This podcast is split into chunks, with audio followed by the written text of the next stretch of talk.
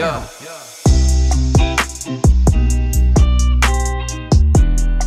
Ladies and gentlemen, welcome back to the Talks by SPU GMSC 2020. Here with Gerald Tondi dan di sini aku tidak sendiri bersama dengan partnerku Afisa Konita. And we're back to provide you with entertainment that is tightly packed with knowledge tentu saja only in the Talks. In this episode, we will learn much about the importance of competition and self-development through competing with others dengan pembicara keren kita Who's here with us? Kak Anissa Abalia. Halo Kak. Halo, Kak. Halo, halo semuanya. Halo Gerard, halo Evisa, halo semua uh, listener SPU Game SC Talk.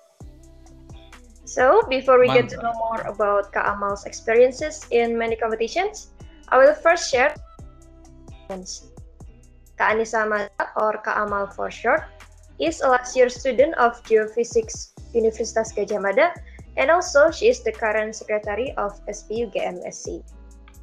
During her time in UGM until now, Kaamal has many achievements and won several competitions. So for the first one, she is the grand champion of Petro Debate Tribe Spot 2019 by AAPG Unpad SC.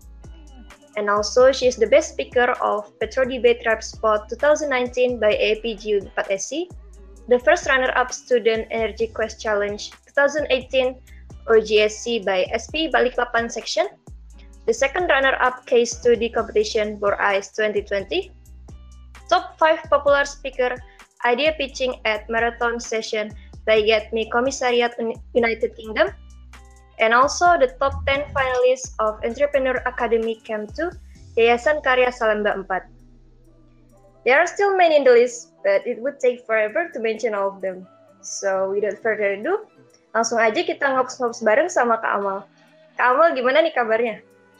Alhamdulillah, sehat-sehat. Kalian gimana? Alhamdulillah juga, Kak. Oke. Okay. Sehat. Sehat, sehat. Sehat. Uh, lagi, lagi di Jogja aja sih. Kan? Aku kebetulan asli Jogja juga kok. Selama Jogja ini kesibukan Kak Amal apa aja nih? Oh, Terutama kan iya. work from home gini. Apa makin sibuk atau gimana? Uh, ya standar lah ya. Kemarin kan habis KKN online daring gitu, terus ya sambil nyambi-nyambi bisnis bisnis kecil sama ya kemarin sempat ikut beberapa competition Is. tapi ya nggak banyak sih baru satu dua aja gitu gitu mm-hmm. oh, kebetulan yang barusan di list itu kan ada yang uh, by IATMI Komisariat UK itu the first itu the first competition in the hmm. pandemic situation ya yeah, yang aku ikutin jadi so ya yeah, it was really an oh. experience and ya nanti kita bisa lah cerita-cerita dikit gitu ya tentang topik itu oke okay. siap uh, oh ya kak maaf agak kelewat dikit tapi makasih banget pertama-tama di tengah kesibukan kakak ini udah mau nyepetin diri oh, jadi sih. inspirator kita hari ini. Uh, di episode ini kita kan bakal ngomong tentang ini mm-hmm. kan bakal ngobrol-ngobrol tentang importance of competition. Mungkin langsung aja boleh uh, cerita-cerita dikit gitu kak uh, kompetisi-kompetisi yang kakak udah ikutin mungkin plus-plus mm. dari masing-masingnya apa. Mm-hmm Iya, sebenarnya kalau dibilang banyak banget juga enggak sih karena aku tahu orang yang lebih banyak join competitions daripada aku itu ada gitu. Dan uh, ya aku bisa bilang standar sih ya untuk kalau aku menilai diriku sendiri dalam artian kayak mungkin dalam satu semester aku ikut rat in in average kayak dua competitions atau uh, at most itu empat tiga tiga competitions gitu dalam satu semester itu cuma ya uh, I start mm-hmm. my first mm-hmm. competition itu di tahun pertama di semester dua pas itu and ya itu cukup apa ya mm-hmm. cukup pengalaman banget sih karena tentu di first competition I lost it menang aku kalah sampai uh, I tried until my third I guess my third competitions kalau nggak salah itu baru yang menang gitu. Oke. Okay. Hmm. Kalau dari pertama kali nyoba itu pasti susah banget rasanya kak. Nah itu kakak gimana bisa ngelewatin uh, pertama kali itu gimana dan challenge-nya tuh kira-kira apa aja kak dari mungkin nyari teamwork atau apa gitu. Mm -hmm. Jadi competitions pertamaku tuh pertamaku itu waktu uh, ini ya pit, debate juga sih sebenarnya debate di himpunan mahasiswa tambang tahun 2018 hmm. ya pas itu ya. 2018 aku semester 2 pas itu aku kebetulan uh, sebenarnya ada experience debate pas SMA cuma uh, at the time aku nggak join nggak join lagi dalam dalam UKM atau sejenisnya yang fokus ke debate gitu. Nggak ikut IDS atau sejenisnya. So that was challenge mm-hmm. the first challenge-nya itu karena aku udah nggak lanjut secara profesional di debate tapi aku ikut lomba di debate lomba debate yang mostly mereka tuh debaters debaters profesional dan timku pas itu juga non debater semua aku waktu itu bareng sama Mbak Nada our previous uh, vice president of SPU JMSI sama satu lagi Mbak uh, Mbak Dede namanya hmm. Geology Batch 2016 juga gitu and ya di situ sebagai yang youngest uh, me youngest member team. Maksudku aku di situ kan bagi yang muda paling muda gitu. Hmm. itu cukup apa ya ya gitulah ya first first timer lah banget gitu. Dan uh, ya itu exposure sih paling penting pas itu yang aku dapetin adalah dare to start aja dulu gitu waktu itu. Mulai aja dulu lah intinya at the time. Terus sampai ke competition pertama yang aku menangin. Sebenarnya di tahun yang sama masih di 2018 juga. Uh, tapi mm. exposure-nya tuh beda. Pas itu uh, aku juga masih dibilang masih noob juga. Masih tahun semester semester 2 semester 3 ya uh, semester 3 awal-awal. Hmm, semester 3 awal-awal. Itu aku join SEQC tahu kan yang ngadain SB balik papan section gitu. Itu the first competition mm-hmm. yang mereka bikin uh, dan konsepnya tuh udah online jadi online competition online competition kayak uh, kita di mm. match itu kayak study gitu sih di matchin sama uh, tim yang kita nggak kenal sebelumnya terus kita dibentuk jadi satu tim untuk nyelesain suatu case gitu menghasilkan ideas atau ya dari case itu kita result ideas terus uh, dipresentkan gitu. Dan itu semua kita kerjain dalam satu tim yang notabene kita belum kenal satu sama lain dan uh, jarak jauh pengerjaannya gitu. Dan alhamdulillah uh, that will be eh that was my first uh, winning title selama di ya di masa kuliah inilah intinya. Gitu. Mungkin itu dulu. Gimana? Uh, yang kuliah sih mbak uh, memang kayaknya Kak Amal ini di beda karena beberapa lomba yang diikutin atau mungkin uh, ada lomba-lomba lain juga yang Kak Amal sebenarnya tertarik tapi mm -hmm. belum coba ikut atau kenapa Kak Amal ikut di bid eh, selain karena mm -hmm. pengalaman SMA tadi okay. ya mungkin ada lomba-lomba lain iya yeah, iya yeah. thank you for noticing that Gerald jadi sebenarnya emang uh, aku cukup uh, ini sih kayak inspired sama seseorang juga pas uh, pas aku masih maba aku kan pas itu mm. uh, kayak masuknya tuh pas di zaman SPI uh, was led by Mr. Fauzi Ahyar gitu tahu kan Mas Fauzi nah Mas Fauzi itu oh, uh, dia okay. juga yeah. backgroundnya mirip kayak aku waktu SMA dia di debaters juga gitu terus ya I'm looking at his CVs and at his achievements gitu yang juga beberapa kali debate ya kayak inspired aja. Aku juga pengen kayak masnya gitu beberapa kali menang competitions uh, menang di debate competitions gitu. Dan uh, ya ya udah sih simply karena aku pengen pengen ngikutin jejak beliau yang yang ternyata punya apa public speaking yang bagus terus uh, argumen kemampuan membuat argumen yang bagus juga. Dan dan aku rasa itu kayak cocok sama aku ya udah aku coba coba konsisten waktu itu di beberapa debate competitions. Tapi uh, unluck, unlikely aku masih di apa ya ya masih kalah terus gitu sampai sampai the my, my third trial bahkan sampai di lomba ketik, debat ketiga aku aku masih kalah. Dan baru menang itu di yang keempat. Hmm. dan di lomba debat keempat itu baru yang menang. Dan it was ya experience uh, uh, jadi aku pengen nyimpulinnya gini sih simpelnya awalnya tuh emang kita kayak dare to start uh dulu aja. Dare to start. Jadi kayak kita emang harus mulai. Kalau misalnya kalian merasa apa ya uh, ada keinginan atau ada minat di untuk join competitions atau emang benar-benar bahasa kasarannya berkarir gitulah di dunia competitions gitu di dunia per, suatu perlombaan tertentu itu kalian harus benar-benar berani mulai aja dulu. Jangan nunggu kayak oh, aku masih oh, aku masih muda eh aku masih belum tahu apa-apa gitu. Jangan karena kita tuh pada dasarnya tuh nggak akan pernah siap gitu pada dasarnya. Pada ketika kita belum memutuskan untuk join atau memutuskan untuk mulai itu kita nggak akan pernah siap gitu.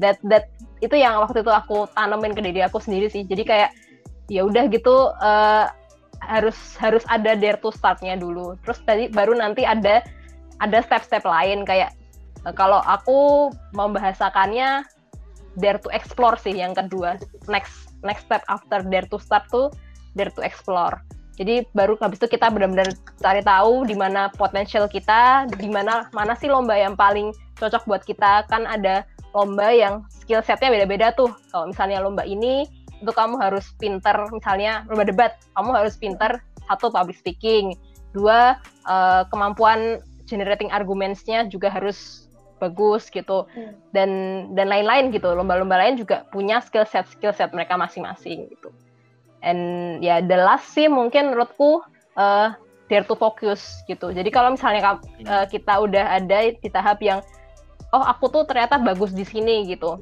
Nah, itu baru kita uh, benar-benar harus fokus di sana. Fokus di sana sampai sampai mungkin ada di step juga yang kita saking fokusnya tuh uh, harus kayak hasilnya tuh nggak belum terlihat banget gitu. Misalnya uh, dalam kasus fokusnya untuk menyelesaikan suatu penelitian misalnya kan ada juga lomba penelitian gitu ya. kadang kalau kita misalnya emang benar-benar mau hasil penelitian yang bagus atau sesuatu yang benar-benar bagus itu kan butuh waktu ya butuh butuh butuh effort butuh waktu dan itu yang but, yang menurutku kayak last apa ya tingkat paling challenge paling akhir lah untuk uh, fase competitions tuh yaitu tetap fokus stay fokus gitu gitu Iya, aku setuju banget sih Kak. Kalau masalah apalagi first timer itu harus pertama tuh yang penting berani dulu ya, karena kalau kita nggak mm -hmm. punya pengalaman di awal, ya gimana mau nyoba-nyoba berani buat selanjutnya gitu ya Kak. Ya, yeah, exactly, exactly. Ya. Yeah. Nah, tapi aku juga ini sih penasaran kalau dari Kak Amal sendiri, kan Kak Amal ikut uh, debate juga, terus ikut case study juga, terus ternyata ikut smart competition juga. Nah, mm -hmm dari berbagai uh, perlombaan yang kakak ikuti ini sebelum kakak ikutin itu kakak gimana sih cara tahu uh, apa ya yang cocok tipe tipe perlombaan yang cocok buat kita tuh apa gitu? Kayak lebih know yourself gitu. Karena kan ada orang yang mungkin nggak cocok di smartcom tapi ternyata dia lebih cocoknya di case study nah kalau dari kakak hmm. sendiri ada tips trik nggak biar kita lebih oh, yeah. tahu gitu oh ya yeah. oke okay. thanks Afisa hmm it's a very good question sih. Uh, tadi aku sempat bilangin ini ya, kayak tiga steps itu. Nah, uh, kita langsung discuss ke step kedua yang tadi itu, dare to explore gitu teman-teman. Jadi setelah emang kita udah berani mulai, kita emang harus berani uh, apa ya, dive deeper gitu. Kayak kita hmm. cari tahu lebih dalam oh aku tuh sebenarnya suka cocok apa enggak gitu sama competitions ini biasanya simply ini sih kita ngelihat aja selama proses kita persiapan competition tuh kita enjoy atau enggak satu hmm. dua uh, yaitu kita menang atau enggak itu secara gampangnya gampangnya di situ sih hmm. gampangnya di situ kita kalau misalnya at our maximum effort kita udah effort semaksimum kita dan ini maksimum agak-agak susah ya ngukurnya untuk first timer. Jadi benar-benar harus trial and error dulu baru kita benar tahu kita ada udah di tahap maksimum atau belum. Tapi misalnya in case itu udah tahap maksimum kita, tapi ternyata uh, kita emang nggak menang-menang misalnya atau kok uh, we think the challenge is to apa ya? Challenge-nya terlalu banyak lah intinya. Mungkin kamu nggak cocok atau kamu kurang potensial ya di lomba itu gitu. Jadi kalau aku sih prefer uh, yaitu lebih explore ke yang lainnya juga gitu. At the time aku juga sempet kok ya di fase-fase explore gitu. Bahkan walaupun aku kayak konsisten join debate, aku juga kayak slip-slipin tuh tetap nyoba smartcom, sempat ikut uh, persiapan Petrobol juga seleksi Petrobol zaman-zaman itu hmm. gitu sampai ikut Petrolida Petrolida itu lomba smart competitionsnya SPITS terus pernah yang smart competitionsnya Geosmart sih Geosmart competitionnya diadain sama Geofisika ITB pas itu. Terus ya dua itu sih dua kali yang smart competition terus hmm. case study. Ya mostly uh, terus aku notice aku ada bagus di mana itu sebenarnya uh, ini kalau aku nyimpulinnya aku bagus di something that related to public speaking gitu. Dan presenting ideas gitu. Jadi either debate or case study itu aku ngerasa uh, apa ya I'm passionate aja sih. Aku nggak bisa aku nggak nggak berani bilang I'm good at it cuma aku ngerasa I'm passionate gitu. Istilahnya aku ngerasa saat proses itu aku merasa enjoy sama uh, like I know what to do gitu itu ada ada feeling kayak uh, I know what to do to win atau I know what to do to uh, at least to be a good presenter atau to be a good debater misalnya kayak gitu. Itu itu yang buat aku ngerasa oh ini aku gitu. Dan luckily pas itu aku dapat feedback gitu dari temen satu timku. Kalau misalnya uh, ya kamu memang kayak apa namanya kamu punya kemampuan di sana gitu. Jadi aku juga dapat kayak apa ya maksudnya kayak insight dari kakak kakak tingkatku pas itu yang uh, iya kalau misalnya kamu udah yakin kamu bagus di hal-hal yang presentasi itu ya udah fokus aja di sana gitu pas itu ada seorang kakak tingkatku yang bilang kayak gitu dan kayak oh ya sih bener juga gitu ternyata kita tuh emang kayak harus tahu gitu skill set skill set competition sih itu kayak geosmart pas itu aku ngerasa hmm. I'm not really good at memorizing anymore hmm. gitu walaupun sebenarnya aku pernah dulu ikut lomba pas SMA gitu yang ngafal ngafal gitu hmm. cuma uh, ternyata waktu itu aku nggak bukan bagus di ngafalnya yang bikin aku menang tapi bagus di public speakingnya gitu ternyata yang menurutku luckily hmm. bring uh, buat aku bisa menang walaupun itu masih di SMA ya. Tapi waktu aku balik ke kuliahan ini ternyata aku kira aku bisa-bisa aja harusnya ya ngafalin gitu ngafalin smart competitions gitu. Aku kayak apa ya pede dulu aja gitu loh awal-awal. Cuma ternyata uh, cukup melelahkan dan aku nggak nggak really nggak bener-bener enjoy sama proses belajarnya. Ada orang yang enjoy gitu tetap ngafal-ngafalin terus kayak belajar banyak hal asing langsung gitu dan kayak ya intinya banyak belajar itu ada beberapa orang yang some kind of people that really enjoyed it tapi uh, aku bukan tipe seperti itu. Nah menurutku itu penting gitu uh, kita ada sampai di tahap itu di tahap yang benar-benar know yourself better gitu sih Afisa Gerald Iya, aku setuju banget dari penjelasan Kak Amal tadi. Kalau boleh aku simpulin sih, hmm. berarti gini kita harus benar-benar tahu kita tuh gimana atau kelebihan dan kekurangan kita di mana. Jadi nanti pas sampai di kompetisi-kompetisi kalau kita ada kalah ya mungkin aja karena kita nggak cocok gitu ya Kak Amang. Hmm, iya, itu uh, dan trial and error itu penting gitu. Maksudku uh, coba-coba dulu aja terus uh, benar-benar explore lah. Jadi sampai kita ada di, di berani mengeksplorasi diri kita itu kita baru bisa menentukan uh, kita tuh sebenarnya bagus di mana gitu. Jadi jangan jangan juga kayak terlalu cepat menyimpulkan kayak baru kalah sekali terus ah enggak aku nggak bagus gitu no I did it three times gitu aku sampai uh, harus melakukan itu tiga kali di debate competition sebelum aku menang gitu ternyata itu bukan karena uh, aku nggak bagus di debate tapi there are a lot of external factors yang happening pas itu. Entah competition entah competition rulesnya yang emang kurang menguntungkan hmm. kita atau simply uh, sistemnya mungkin atau apa ya banyak hal eksternal eksternal factors yang kita nggak bisa kayak sependek itu menyimpulkan that I'm not good at it because of it gitu. Jadi jangan itu. Jadi emang bener-bener trial and error find your strength bener-bener gitu-gitu tapi ya itu sih at the end kamu bakal nyadarin kalau uh, proses uh, di dalam competitions itu sendiri tuh emang menyenangkan sih kalau di aku. That's why that's why kayak beberapa orang tuh kayak suka join competitions itu not itu bukan karena mereka menang atau ya oke okay, menang tuh kayak triggering sebenarnya. Ketika kamu udah menang sekali itu kayak bakal nge-trigger kamu untuk ah ikut lagi ah ikut lagi gitu.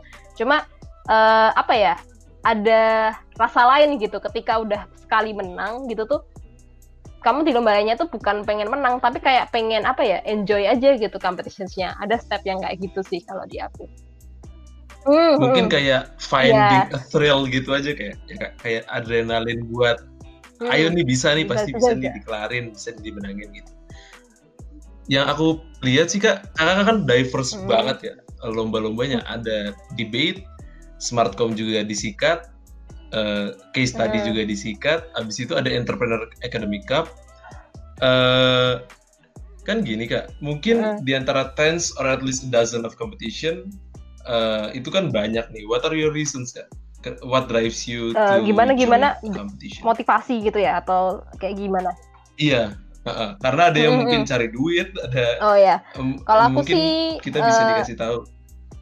At pertama kali, motivasi pertama-tama tuh jujur pride. itu itu it was a very apa ya classic oh, okay. apa ya motivations dan kayak semua newbie di dalam competitions itu kayaknya bakal pengen gitu. Saya aku dan aku nggak mikir itu sebuah kesalahan sih. Kalau kita emang uh, manusia tuh emang suka suka suka pujian manusia suka apa ya suka hmm. sesuatu yang sifatnya penghargaan gitu. Itu kan sebuah kewajaran ya. Kayak siapa sih hmm. dunia ini yang nggak pengen dihargain atau mendapat pencapaian gitu. So yes at first it was uh, the, the first motivations itu pasti ingin suatu pride achievement gitu. Suatu title or something like that gitu. Cuma uh, apa ya aku sih lebih ngelihatnya ke values yang aku dapat ketika aku udah dapat achievement itu ketika aku dapat gelar itu. Apa sih yang values behind of it yang ternyata uh, secretly apa ya lebih luas daripada titel itu sendiri gitu. Jadi kayak kalau uh, aku sampai note itu sih tadi. Pertama hmm. itu knowledge and exposure. Kalau aku yang aku rasain value dari si achievementnya tadi itu jadi aku kan pengen uh, menang gitu sih lomba pengen menang. Itu menurutku ketika aku menang itu ada value value yang pertama itu knowledge and exposure. Knowledge tentang apa ya? Banyak banget. Bisa tentang materi lombanya sendiri bisa tentang uh, soft skillnya sendiri soft skill presentation soft skill apa ya? Marketing bahkan soft skill hmm, yang kaitannya sama misalnya even I join kayak paper atau kayak gitu-gitu soft skill menulis dan lain-lain pokoknya banyak banget knowledge yang hmm. uh, relate sama skill set dari competition itu sama exposure jadi uh, ya itu exposure nanti lah ya intinya hmm. suasana adrenalin perlombaannya itu yang menurutku sangat-sangat apa ya ya ya udah suka aja gitu terus yang kedua itu network ya sih network it's it's ya karena uh, oh, yeah. Iya. walaupun aku introvert.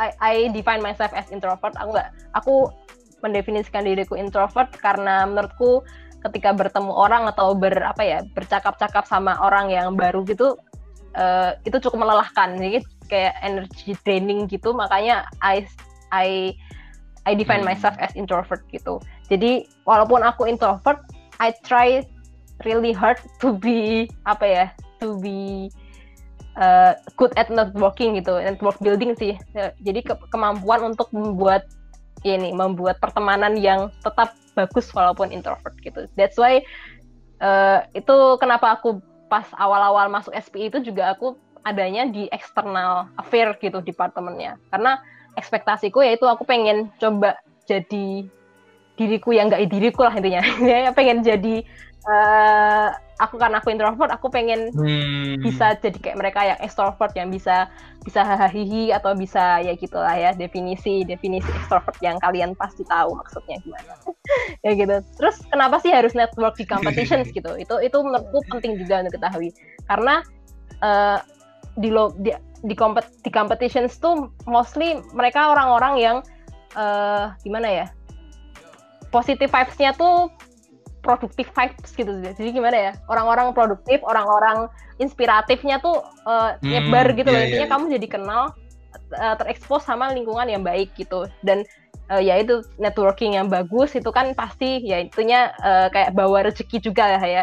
Saya uh, silaturahim yang sama orang-orang kayak mereka tuh bisa mengenalkan kita ke suatu hal yang nggak kita temuin gitu. Kalau misalnya kita nggak join competitions kayak mungkin aku sekarang bisa kenal beberapa temen yang mendap yang yang punya pengalaman banyak banget gitu. Itu juga gara-gara competitions gara-gara kita saingan pas lomba awalnya atau gimana tapi malah gara-gara ketemu terus terus temenan terus ya ada juga sih yang aku pernah lihat tuh sampai pacaran dan seterusnya. But I'm not that tapi tapi intinya tapi bonus. intinya ya itu bonus sih bonus bonus lain. Cuma intinya kayak uh, networkingnya itu penting banget networkingnya itu kayak ngerasa apa ya ngerasa kaya lah kamu kayak hmm. ngerasa hmm. punya temen yang bener-bener oh aku kenal dia tuh bukan bukan karena maksudnya aku bisa kenal tapi orang itu juga kenal aku gitu loh ngerti nggak jadi bukan kita yang kenal dia doang atau aku pernah tahu dia mm-hmm. gimana gitu tapi dia juga kenal kita gitu karena kita pernah ada di same sorry ada di in the in the same circumstance gitu itu sih yang kalau sebelum sebelumnya aku rasa suka aja gitu oh temennya banyak sama temennya bukan temen banyak aja tapi benar-benar temen yang berkualitas gitu gitu sih Iya sih kak, uh, I'm totally agree with you. Uh, networking is an, such an underrated yeah. reason to join a competition, ya nggak sih? Maksudnya orang uh, banyak nggak menggunakan kesempatan mm. perlombaan untuk networking. Padahal kita ketemu sama orang-orang produktif mm. yang kayak kak bilang tadi, positive vibes juga, kenal mungkin dosen mereka, hmm, kenal profesional profesional di bidang mereka yeah. gitu kan. Benar sih benar. Dan harus lebih kayaknya mungkin network mm -hmm. itu harus lebih digaungin lagi kali mm -hmm. ya buat teman. Karena kita nggak bisa nggak pernah tahu entah kita ke depannya tuh kan intinya kayak butuh apa ya butuh bantuan dari orang yang seperti apa gitu kan. Kayak aku cuman uh, kayak intinya suatu saat kalau misalnya mm -hmm. ternyata kita emang butuh uh, butuh bantuan misalnya dari teman-teman anak perminyakan misalnya. Di UGM kan nggak ada teknik perminyakan gitu. Cuma in case kita butuh bener-bener materi yang uh, anak perminyakan banget oh aku bisa tanya ke teman-temanku anak perminyakan uh, mana UPN ITB yang aku ketemunya mereka juga gara-gara gara-gara competitions gitu. Dan mereka yang kayak apa ya welcoming banget gitu loh bantuin. Itu aku hmm. pernah sih kemarin pas uh, beberapa waktu yang lalu belum lama. Aku minta tolong uh, cariin apa ya kayak tanya materi atau bahkan karena kan ada matkul yang pilihan yang perminyakan gitu terus aku benar-benar nggak ngerti gitu. Dia nggak ngerti sama sekali itu apa. Terus aku kayak kayak minta referensi dari mereka atau bahkan hal eh, hal-hal yang sifatnya kayak tips and trick gitu loh dan itu nggak didap nggak didapetin di langsung di internet ataupun di buku-buku yang cetak gitu. Dan aku minta hal-hal kayak gitu-gitu yang kalau kamu punya temen dan temenmu itu maksudnya satu satu visi vibes-nya tuh sama gitu. Maksudnya vibes akademik atau vibes bisa dibilang vibes ambi ya ambisius gitu. Mereka tuh bakal kayak eager to help-nya tuh tinggi uh -huh. juga gitu loh terkait hal-hal itu. Kayak kayak apa ya? Ya ya intinya saling produktif bersama lah. Dan itu tuh menurutku yang menguntungkan dalam kondisi-kondisi misalnya kita emang butuh gitu bantuan-bantuan akademik kayak gitu. Jadi uh, in case aku kadang uh, kita nggak punya dosen ataupun seseorang dalam lingkup internal kita yang pandai itu kita bisa cari itu cari itu di luar. And we know who is uh, apa ya we know the one that will help us gitu. Itu kan ngerasa itu kan beruntung banget gak sih? Kalau misalnya kita emang punya kondisi seperti itu dan aku sangat menurutku itu yang harus paling disyukuri ketika dapat network di saat competitions gitu iya memang kalau dapet network di competition itu kayak ya udah misalnya kita punya chance untuk winning terus kita juga makin puas bisa belajar sama orang-orang hmm. lain ya yeah. tapi pas pertama kali kakak berkompetisi nih kan tadi katanya what drives you in the, in the first place itu uh, karena buat pride kan karena itu dan hmm. itu wajar semua orang pasti pengen itu awalnya hmm.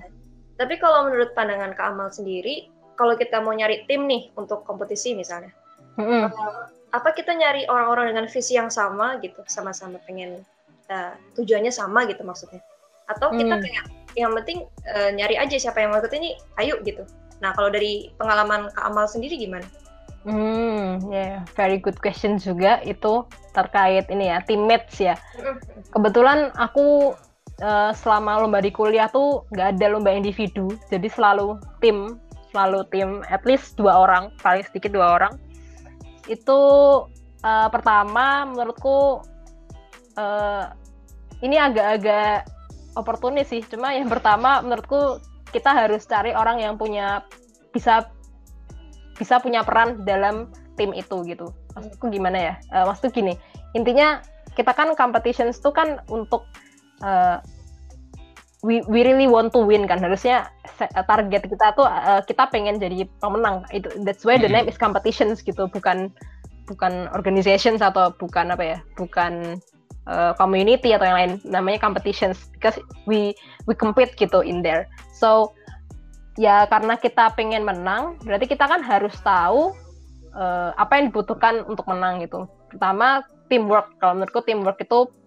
penting banget dan di dalam teamwork itu everyone has the role gitu everyone harus benar-benar uh, punya beda sama ketika teamwork di kerja kelompok kuliah doang gitu atau teamwork di mana ya di organisasi gitu menurutku teamwork di competitions tuh uh, bener-bener mereka harus bisa put their maximum effort gitu. Yang pertama, ya kamu harus pastiin kalau dia tuh bakal punya role atau punya role tertentu di dalam lomba itu gitu. Jadi kalau aku sih biasanya saya lomba kayak debate gitu. Hmm. At least my teammate itu harus bisa public speaking, harus uh, uh, syukur-syukur dia punya pengalaman sebelumnya kayak gitu-gitu. Jadi ini agak oportunis sih bisa dibilang. Aku cari teammate yang yang yang ya ya udah bagus gitu, jangan yang cuma mau aja gitu. Karena previously aku pernah beberapa kali hmm. diajakin sama yang ya yang mau aja gitu, kayak kayak ya udah kayak gitu aja doang, kayak nggak ada nggak ada apa ya, nggak ada eagernessnya gitu. Mereka tuh untuk bener-bener menang ataupun ya kayak mau aja tapi nggak nggak berusaha banget kalau menurutku gitu.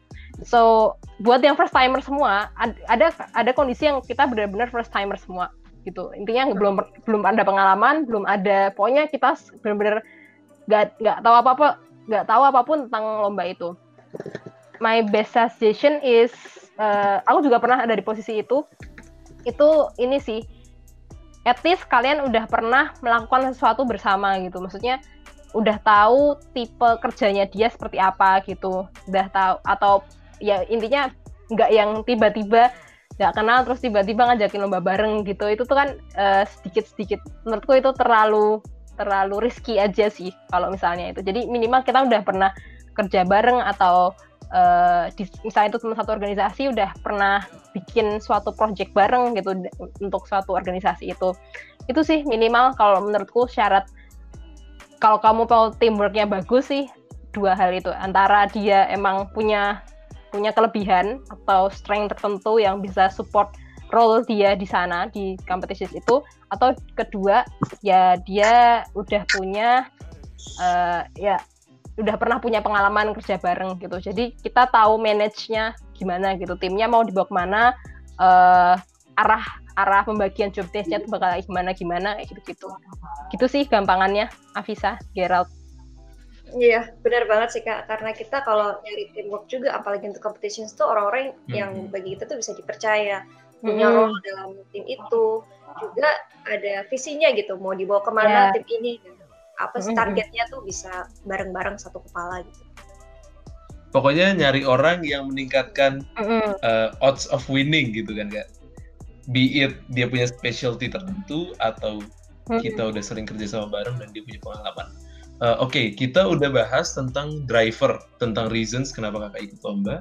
Kita udah bahas juga gimana cara orang-orang yang kira-kira bakal meningkatkan kesempatan kita menang. Nah, uh, ini salah satu penghalang besar sih kak. Biasa aja ke uh, orang-orang yang kutanyain tuh kenapa dia nggak join competition hmm. gara-gara dana kak yeah, uh, yeah. maksudnya bayarnya lumayan gede abis itu uh, odds of winningnya mungkin ya so-so mm -hmm. atau eman-eman malah kadang-kadang gitu kan, oh, kan yeah. kalau misalnya nggak nggak yakin menang gitu uh, has it ever bother you atau mungkin gimana pendanaan mm -hmm. untuk okay, ikut thank you. kompetisi-kompetisi? Iya sih, ini sangat-sangat uh, tricky banget sih emang untuk uh, dana ini. Tapi alhamdulillah kita tuh kan berkuliah di Universitas Gajah Mada karena hmm. uh, by system kita dari cukup hmm. bagus. Maksudku dari univnya sendiri. Kalau fakultas kan mungkin beda-beda ya. Uh, maksudnya di MIPA, di teknik ataupun di departemen masing-masing maybe hmm. beda-beda. Cuma by university sendiri kita cukup bagus si kayak Ditmawa gitu tuh mau mendanai minimal itu sampai ke registration fee-nya kita. Jadi bakal di full cover uh, fully funded sama sama direktorat kemahasiswaan gitu. So tinggal bikin proposal, terus submit, submit. Uh, tanya intinya kamu tanya cutting yang udah pernah submit proposal gitu, ntar bakal kayak dijelasin lah sama sama dia atau kalau sama aku juga bisa kalau misalnya mau tanya-tanya uh, tips-tips biar bisa submit proposal terus submit di dana itu gimana gimana itu sistemnya juga sangat mudah kok maksudnya tinggal bikin proposal yang hmm. tanda tangannya nggak banyak banget cuma ya paling uh, wakil sampai wakil apa tuh namanya dekan yang tingkat fakultas kalau misalnya itu di fakultas terus submit di mm-hmm. ditmawa.simaster.ugm.ac.id if I'm not mistaken ya itulah intinya uh, ke akun Ditmawa terus nanti ada bagian submit-submit yang beneran tinggal upload-upload doang kok. Upload-upload doang kita tunggu sampai uh, waktunya itu kita bakal biasanya rata-rata minimal biaya regisnya yang ke, ke cover. Tapi kalau biaya transport dan lain-lain itu kadang-kadang ditransfer kadang enggak tapi menurutku hmm. itu ini sih enggak enggak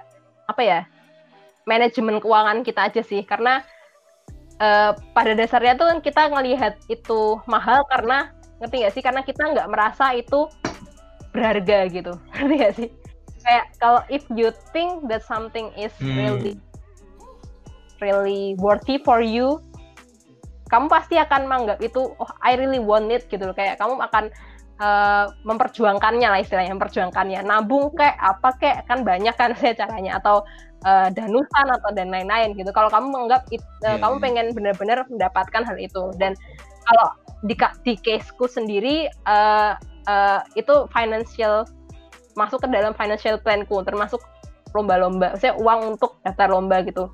Sometimes kan emang uangnya belum turun dan itu aku masih talangin pakai uang hmm. tabungan pribadiku sendiri gitu.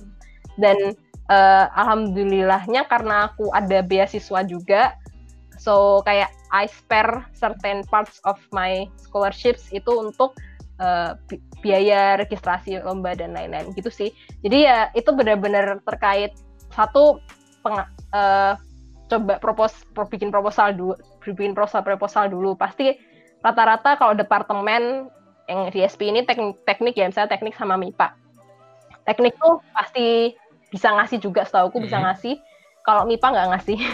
Kalau fakultas MIPA enggak tapi ke UNIF itu pasti pasti dikasih gitu.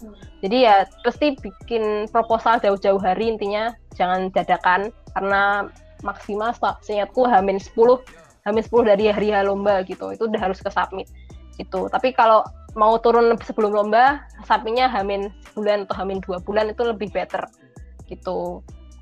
Ya udah intinya jangan takut lah hmm. sama competition competitions yang uh, emang kelihatannya awalnya mahal. Tapi kalau kamu spare sebenarnya uang jajan kita tuh lebih mahal gitu kayak kayak kayak itu kan rata-rata at average uh, sekitar 400 sampai 600 ribu ya misalnya kamu cuma mau ikut satu lomba itu selama yeah. satu semester uh, uh. masa sih kamu uh, uh, uang satu bulan kayak uang anak jajan UGM maksudnya anak-anak UGM uh, satu bulan kayak lebih sih dari 400 sampai 600 ya enggak kalau di kalian kayaknya sih iya iya loh kalau di logika gitu. Hmm. itu logika hitung-hitungannya intinya kalian cukup sisihin. Misalnya kan mau targetin satu competition nih per semester. Kalian sisihin 600 ribu lah 600 ribu buat daftar. Nah itu ya udah kalian nabung aja gitu. Kayak misalnya ada tabungan sisihin aja kayak uh, berapa berarti 6, 600 ribu dibagi 6 bulan 100 ribu per bulan. 100 ribu per bulan berarti kalian cukup istilahnya puasa dulu lima hari gitu nggak jajan gitu. Nggak jajan atau uh, mengurangi uang jajan sampai nyisihin seratus ribu per bulan. Itu kayaknya bisa-bisa aja sih menurutku. Itu bener-bener kayak kalau kalian mau effort bikin financial plan buat uh, join competition itu pasti bisa gitu pada dasarnya. Tinggal kemauan aja gitu. Kalau misalnya melihat loh ya hmm. melihat kemampuan ini. Beneran iya kalau kalian logika bener nggak? Ke enam ratus ribu untuk enam bulan untuk enam bulan tuh itu nggak ada apa-apanya sama uang jajan atau uang uang kita, yeah. uang main kita lah uang main kita gitu so ya yeah, it's investment sih kalau menurutku mm-hmm. investment mm -hmm. aja gitu and ya yeah, it's worth to try Iya gitu sih buat teman-teman listener pokoknya apalagi first timer ini jangan takut jangan jadiin financial tuh jadi penghalang malah itu hmm. yang bikin apa ya ya challenging moment gitu untuk uh, apa men-challenge diri sendiri bisa nggak sih? Sejauh per, sepersisten apa gitu untuk mm coba gitu paling nggak. Karena tadi kata Kak Amal juga bilang apalagi advantage-nya kita tuh di UGM yang notabene-nya bisa ya bisa bikin proposal kayak tadi gitu. Mm Terus kalau punya teman-teman cutting bisa minta ya cari tahu lah gimana cara lain yang tetap bisa ikut kompetisi.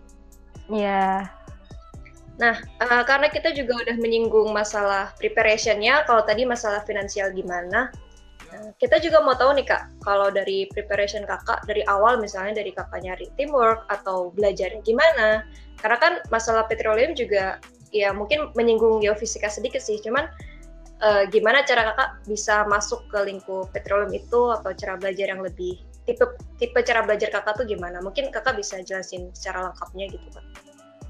Oke, okay, thank you Afisa for the questions. Ini mungkin pertanyaannya ini ya untuk lomba-lomba yang benar-benar uh, technical petroleumnya banyak gitu, kayak mungkin smart competitions sama case study competitions gitu.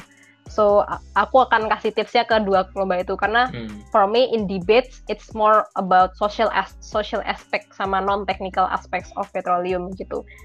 Gitu sih. Kalau yang smart competitions waktu itu aku belajarnya uh, emang dari materi-materi yang ada, soal-soal yang ada gitu. Jadi kayak banyakin baca-baca sama banyakin ya cara menghafal lah ya, kayak ditulis hmm. dan di di apa ya diingat-ingat terus tebak-tebakan dan seterusnya. Intinya uh, pelajarilah cara emang orang-orang yang mau menang lomba itu dengan cara itu gitu. Jadi kayak setauku sih ya kayak gitu-gitu aja dan butuh butuh target sih yang pertama. Target belajarnya yeah. harus jelas gitu. Output outputnya harus jelas apa gitu dari setiap preparationsnya itu. Untuk itu untuk smart competitions. Untuk case study competitions uh, for me personally uh, apa ya itu lebih bener-bener out of bidang kita gitu. Out of apa ya, out of our concentration atau beda sama yang kita pelajarin di kelas. Dan yeah buat aku waktu itu intinya banyakin baca sama tanya sama yang paham. ya, waktu itu kayak ada ada jadi pertama uh, pertama untuk yang kalau di aku sih kayak apa ya, kita harus punya semacam coach atau mentor gitu untuk beberapa competitions gitu. Jadi kayak at least kita tahu kita tuh mau nanya ke siapa gitu. Kalau misalnya kita bingung. Dan yeah. in F, in each competitions aku pu selalu punya itu sih. Mesti ada seseorang yang kita jadiin kayak coach atau mentor atau kayak someone yang akan kita mintain konsultasi dan sejenisnya. Itu bisa juga dicoba karena uh, walaupun kadang mereka itu nggak selalu tahu jawabannya cuma dia tuh dia bisa ngedrive kita itu untuk cari tahu jawabannya di sini loh atau coba tanya ke sini atau coba baca ini gitu. Itu itu itu menurutku penting gitu. At least kita dapat apa ya dapat shortcut gitu. Shortcut terhadap kejawaban yang kita pengenin gitu. itu sih dua dua tips dari aku tadi kalau gitu berarti yang pertama juga kita butuh orang yang berpengalaman sebagai coach kita. Mm -hmm bisa dari ya. kalau kakak dari cutting atau mungkin ada dari dosen gitu mungkin ada tipsnya kak gimana kita SKSD gitu. Apalagi kata Kamal tadi pertamanya Kamal kan introvert. Nah itu gimana cara hmm. kita biar bisa ya bikin orang lain mau mengajarkan kita yang masih belum ngerti gitu misalnya kak. Oh iya. Uh, kalau di aku seringnya aku cutting sih caseku karena aku bukan bukan ini ya paper atau research competitions ya. Jadi aku hmm. fokusnya di case study sama debate sama yaitu smart competitions yang sebelumnya. Aku selalu tanyanya ke cutting-cutting, terutama mereka udah pernah uh, menang atau ikut. Sebenarnya gak ada tips khusus sih untuk networking, just ask him, just ask them gitu kayak hmm.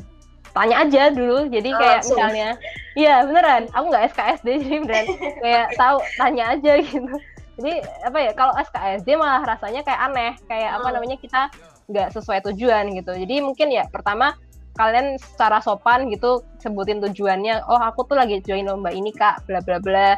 Uh, karena dan kayak butuh apa ya butuh mentor atau butuh tanya-tanya gitu. Keberatan nggak ya? Intinya awal-awal kayak gitu-gitu. Cuma uh, tergantung cuttingnya sih responnya gimana. Kalau dia baik maksudnya dia uh, punya waktu dan juga apa ya bagus dalam membimbing atau ngasih guides ke juniornya gitu pasti dia akan bener-bener apa ya maksimum effort gitu. Sampai waktu itu aku coachnya beberapa kali kan uh, dari cutting-cutting SPI juga. Pas itu ada Mas Fauzi terus Mbak uh, sorry Mas Mas Handika Mas Handika Larzuardi pas itu pernah uh, aku konsulin juga.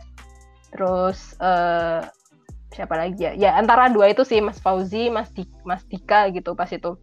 Oh, Mas Ihsan pernah. Kalau Mas Ihsan tuh presiden sebelum mas, atasnya Mas Handika gitu. Itu juga pernah aku tanya-tanyain terutama ke case study pas itu. Soalnya dia pernah beberapa kali menang case study competitions gitu. Dan ya ya mereka pasti bakal jawab dan kasih ini sih tips-tipsnya gimana gitu itu sih jadi kalau aku emang nggak SKSD karena nggak tahu nggak yeah. bisa SKSD jadi langsung aja tuh the point aku mau eh, kita tanya hal-hal yang menurut kita bisa bantu dan as long as kita pertanyaan maksudnya kayak uh, tipe komunikasinya sih tipe komunikasinya tuh nggak formal formal nggak kaku-kaku banget. Formal formal nggak apa-apa cuma maksudnya nggak kaku-kaku banget sama kitanya juga niatnya bagus mereka pasti welcoming. Itu sih berarti nambah lagi benefit dari ikut kompetisi sebelum bahkan sebelum kita di kompetisi itu sendiri kita yeah. udah mulai networking dulu gitu sama mm -hmm. teman-teman cutting sejurusan atau bahkan di uh, organisasi atau komunitas lain misalnya kalau Kak Amal itu di SPI gitu ya Kak Iya yeah, bener bener banget Oke, tadi Kak Amal udah cerita banyak banget tentang uh, menjalankan kompetisi gitu. Tapi kita nggak bisa menyangkal juga bahwa ada kesibukan-kesibukan lain gak cuma kompetisi kan terutama uh, studi karena itulah mengapa kita hmm. belajar hmm. jadi mahasiswa kan ada studi ada juga kalau ikut organisasi Kak Amal juga ikut sebagai Secretary of SPI UGM currently dan juga ikut hmm. beasiswa karya Salemba 4 Salemba 4 di mana itu banyak juga kan Kak kegiatannya di sana Nah, yeah. gimana cara kakak okay. nyimbangin ketiga hal itu? Mungkin yang paling utama adalah studi, organisasi, sama kompetisi. Hmm, oke, okay. thank you for the questions. Ini sebenarnya apa ya, classic question sih, manajemen waktu. Mm. Gimana cara manajemen waktu? Kayak hampir semua orang yang apa ya, bisa dibilang aktivis atau apa pun itu pasti tanyain itu mm. gitu. Gimana sih manajemen waktunya gitu? Kalau aku sih pakai apa ya? Prinsip kalau sebenarnya kita tuh time limitnya sama gitu. Maksudku orang yang join kompetisi sama enggak tuh sebenarnya punya sama-sama punya 24 jam gitu sehari dan nggak nggak lebih dan juga nggak kurang gitu. Jadi sesimpel pada dasarnya bukan manajemen waktu kalau di aku tapi manajemen prioritas.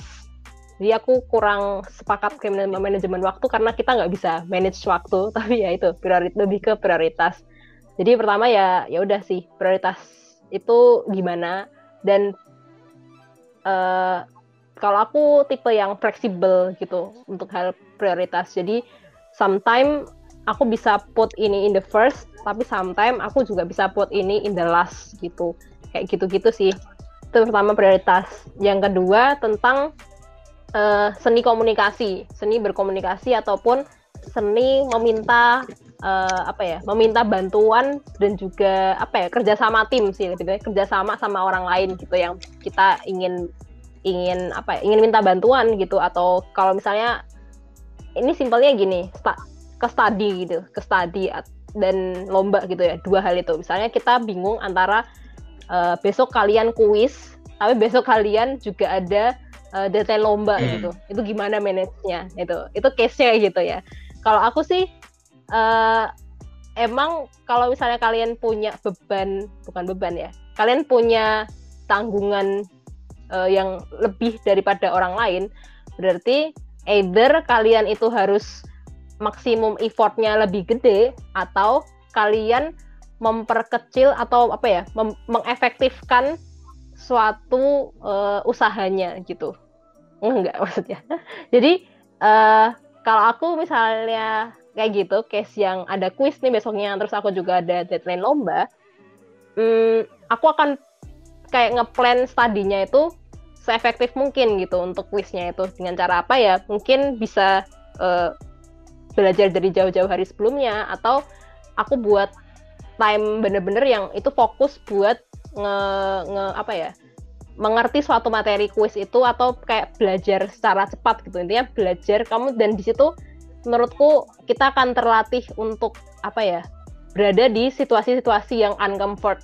Kayak belajar cepat dan efektif itu kan situasi yang kayak deadlineer gitu ya sebenarnya. Deadlineer kepepet the power of kepepet. Itu semua semua yeah. semua sebenarnya kalau uh, orang pada kita kan mesti ngerti kalau kita oh kita kalau kepepet gitu jadi kayak lebih lebih lebih apa ya lebih powerful gitu ya lebih powerful.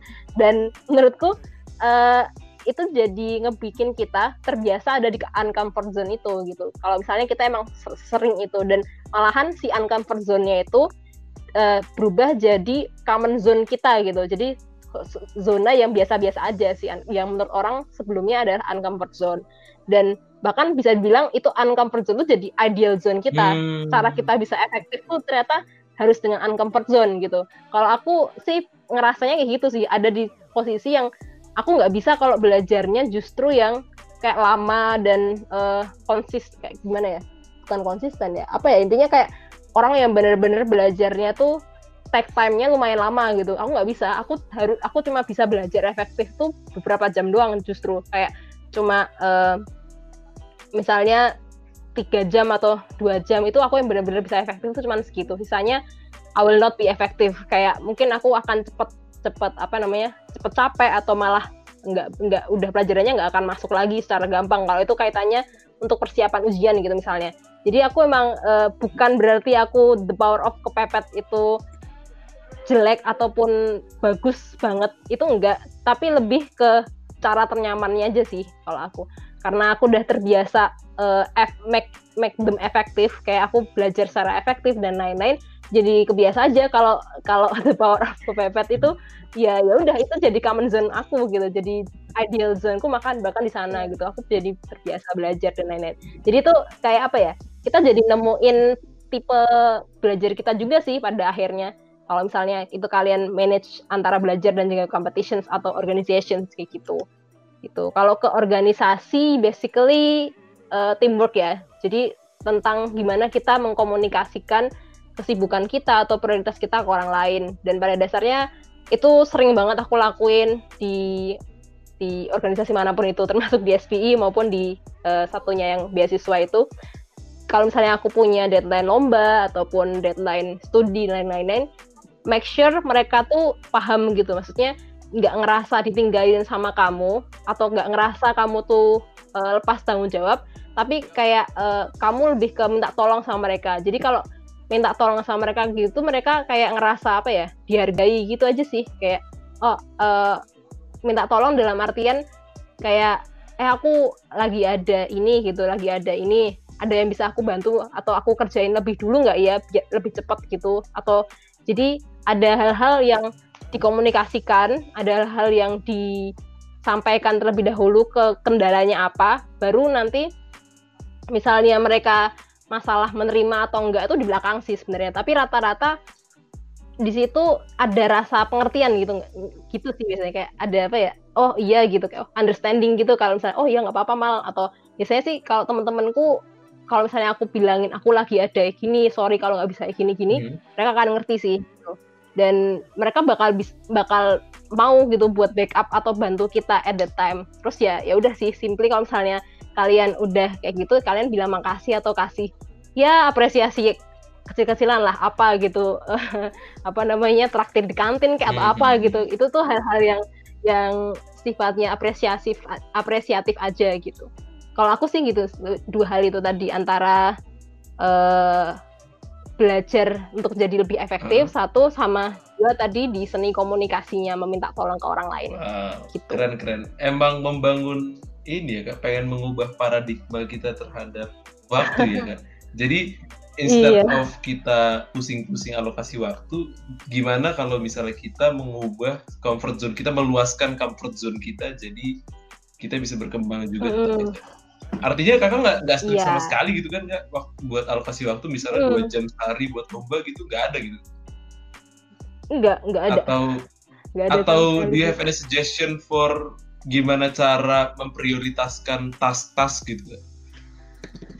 Hmm, kalau aku sih uh, ya biasa ada list to do aja sih, simple sesimpel list to do hmm. harian gitu sih sama target-target yang ya di agenda gitu sih ya mungkin di agenda kalau kalian ada lah ya buku agenda atau kayak kalender yang di HP juga bisa Google Calendar atau hmm. apa pun itu yang udah manfaatin itu aja gitu. Tapi aku paling konsisten sih bikin list to do yang menurutku hari itu aku harus ngerjain apa aja gitu. Aku dan aku try to strict on the deadline jamnya kayak mungkin oh. jam segini tuh harus udah selesai jam segini jam segini udah selesai ini itu in case kalau padat banget tapi kalau enggak ya simply aja kayak sehari aku harus ngerjain apa udah gitu doang gitu jadi lebih ke urgensinya gitu ya kak? Apa yang harus selesai duluan gitu baru oh ya iya. iya gitu aja sih. Kalau gitu kakak udah sampai bisa manajemen waktu terus udah bikin apa hal yang bisa ngingetin kayak list to do gitu. Tapi hmm. ya despite itu semua aku masih penasaran nih karena dari tadi uh, Kak Amal ceritanya semuanya bisa ke handle dengan baik gitu. Nah aku penasaran kalau kakak mungkin bisa sharing uh, bagian mana yang kakak benar-benar kas aduh capek banget atau kayak the deadline is coming oh. atau mungkin teamworknya malah yeah, apa yeah. tim kakak malah uh, ke mana-mana udah males-malesan kompetisi udah hmm. sibuk sama dunianya sendiri nah -hmm. itu mungkin kakak bisa uh, jelasin ke kita challenge yeah, yang kayak yeah. gitu gimana Mm -hmm. Oke, okay, thank you. Another good questions banget sebenarnya. Uh, pasti banyak banget apa ya kegagalan dan juga bahkan bukan kegagalan di akhir yang kalah gitu bukan, tapi kegagalan di proses yang aku jalan itu juga banyak banyak sih dibilang. Aku aku menurutku udah cukup banyak yeah. gitu. Mm -hmm. Kayak ya termasuk failing to apa ya? Aku gagal untuk uh, intinya ada di step yang emang harus sacrifice sesuatu yeah. gitu sacrifice either uh, ya pasti sacrifice yang jadi pasti itu jadi prioritas terakhirmu gitu. Sampai pernah sacrifice either academics atau apa ya ya itu mungkin akademik sih yang beberapa kali agak keteteran. Kalau misalnya kita udah yang benar-benar eh, nggak uh, bisa manage dengan baik mungkin nggak nyampe gagal benar-benar gagal total gitu enggak cuma kita ada rasa unsatisfied aja sama hasilnya hasil akademik kita yang karena kita prioritas non akademik kita kayak lomba dan uh, apa organisasi dan lain-lain gitu. Mm -hmm.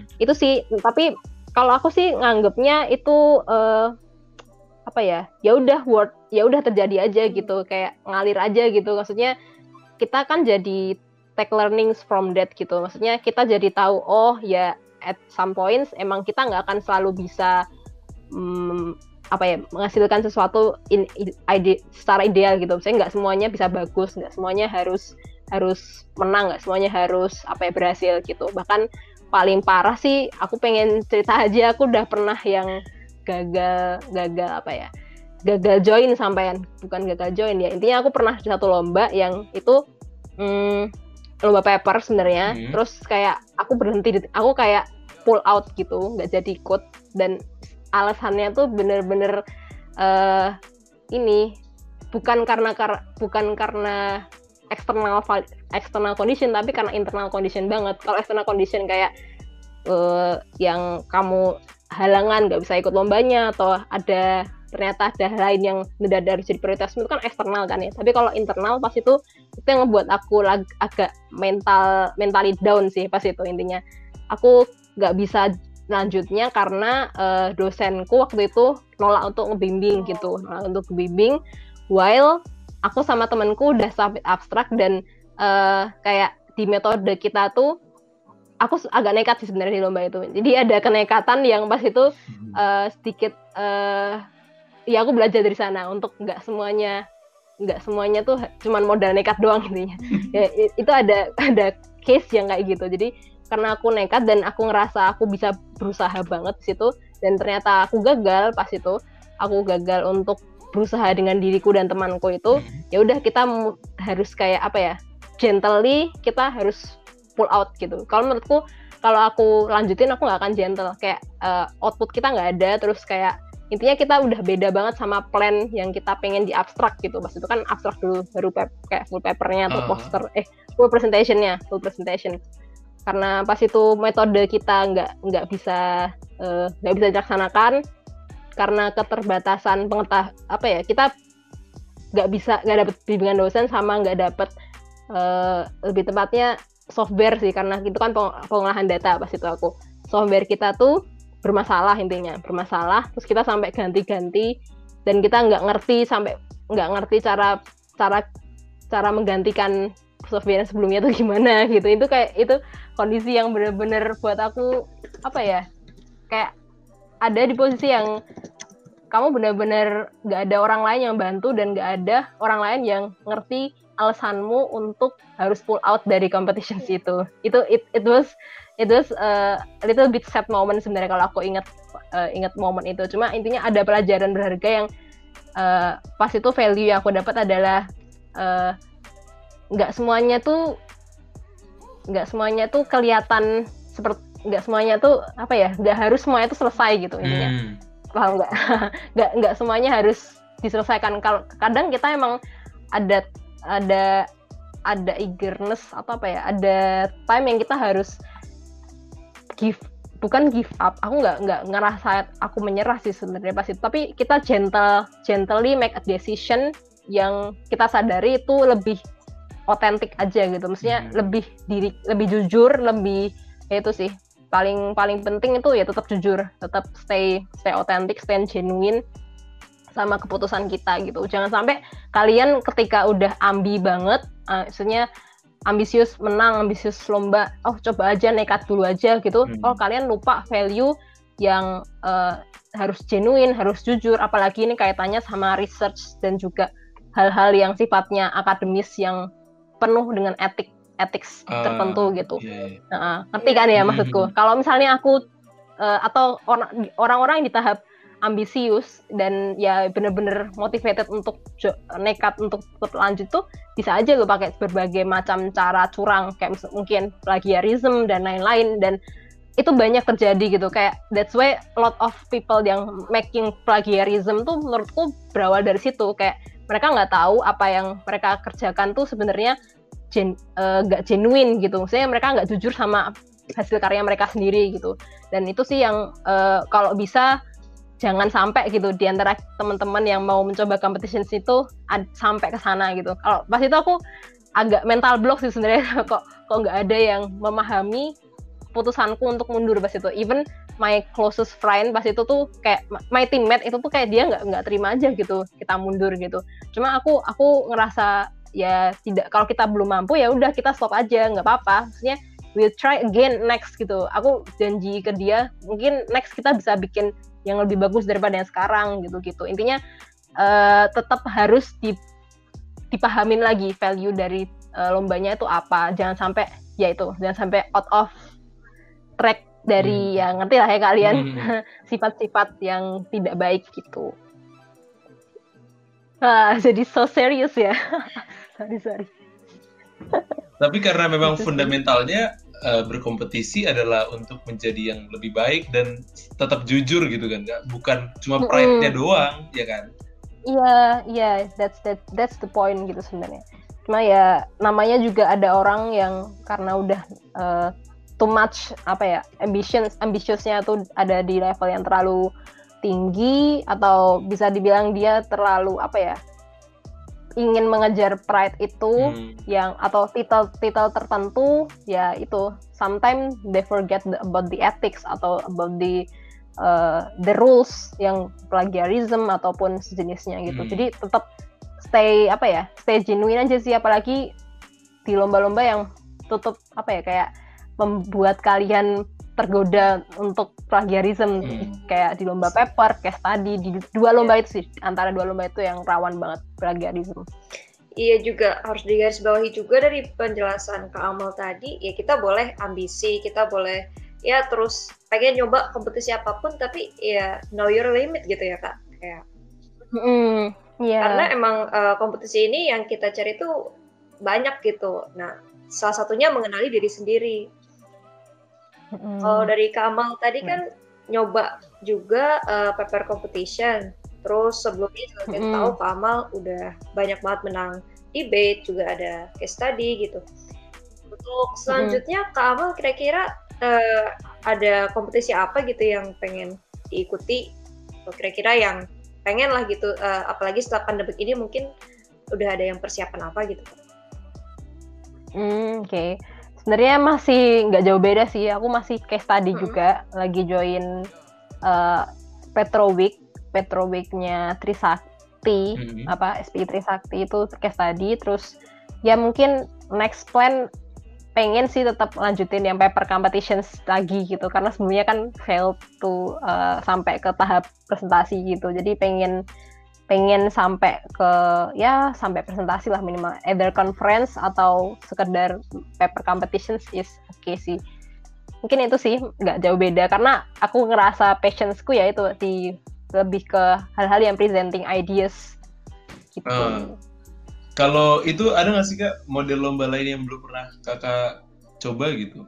Ada yang tertarik nggak? Hmm, yang belum uh, sebenarnya pernah nyoba pengen nyoba ORDC, cuma kayaknya melihat usia ya. Oh, waduh. kan tinggal tinggal tinggal satu semester aktif gitu kan. Hmm. Kayaknya waktunya nggak terlalu banyak untuk mempersiapkan from the zero gitu, oh, from iya. yang benar-benar from the zero gitu. Aku uh, pengen lebih efektif aja sih udah bener-bener di lomba-lomba yang uh, kalau bisa udah experience aja gitu. Hmm. Kalau ya kalian kalau misalnya di usia aku kayak gini di semester tua kayak gini bakal apa consider sama bahkan beberapa orang udah memutuskan untuk pensiun dan fokus untuk skripsi dan lain-lain gitu udah banyak gitu teman-teman. Cuma kalau aku masih enjoy aja sih competitions maksudnya apalagi online kan hmm. maksudnya hmm. ya nggak nggak terlalu uh, ngabisin berbagai macam sumber daya juga gitu. Jadi yang paling deket ini persiapan Petroweek ya. Jadi mungkin yeah. kita harus nge-warning mungkin di antara listener ada yang mau ikut Petroweek siap-siap ketemu sama Aduh. Kak Anissa Amalia di situ. Aduh, enggak kok, sama aja. Kalau untuk Petroweek sendiri ini Kak Amal udah persiapannya sejauh mana nih Kak? Uh, apalagi Kak Amal udah in the last year gitu, uh, udah udah gimana gitu menghadapi ini? Hmm, karena sekarang lagi proses bikin final report sih. Kemarin discuss sama tim diajar jauh ya, maksudnya discuss online juga sama teammate teammatesku ada Rocky dan juga Theo dari SPI kok sama-sama SPI boards. Terus apa ya? Ya udah sih cuma discuss discuss terus brainstorming bareng kayak gitu-gitu. Sebenarnya kayak study competition lebih lebih apa ya?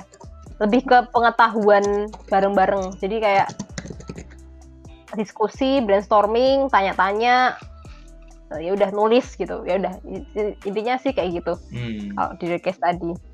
Oke ini udah lumayan banyak dan lumayan lengkap banget ya penjelasan Kamal di sini.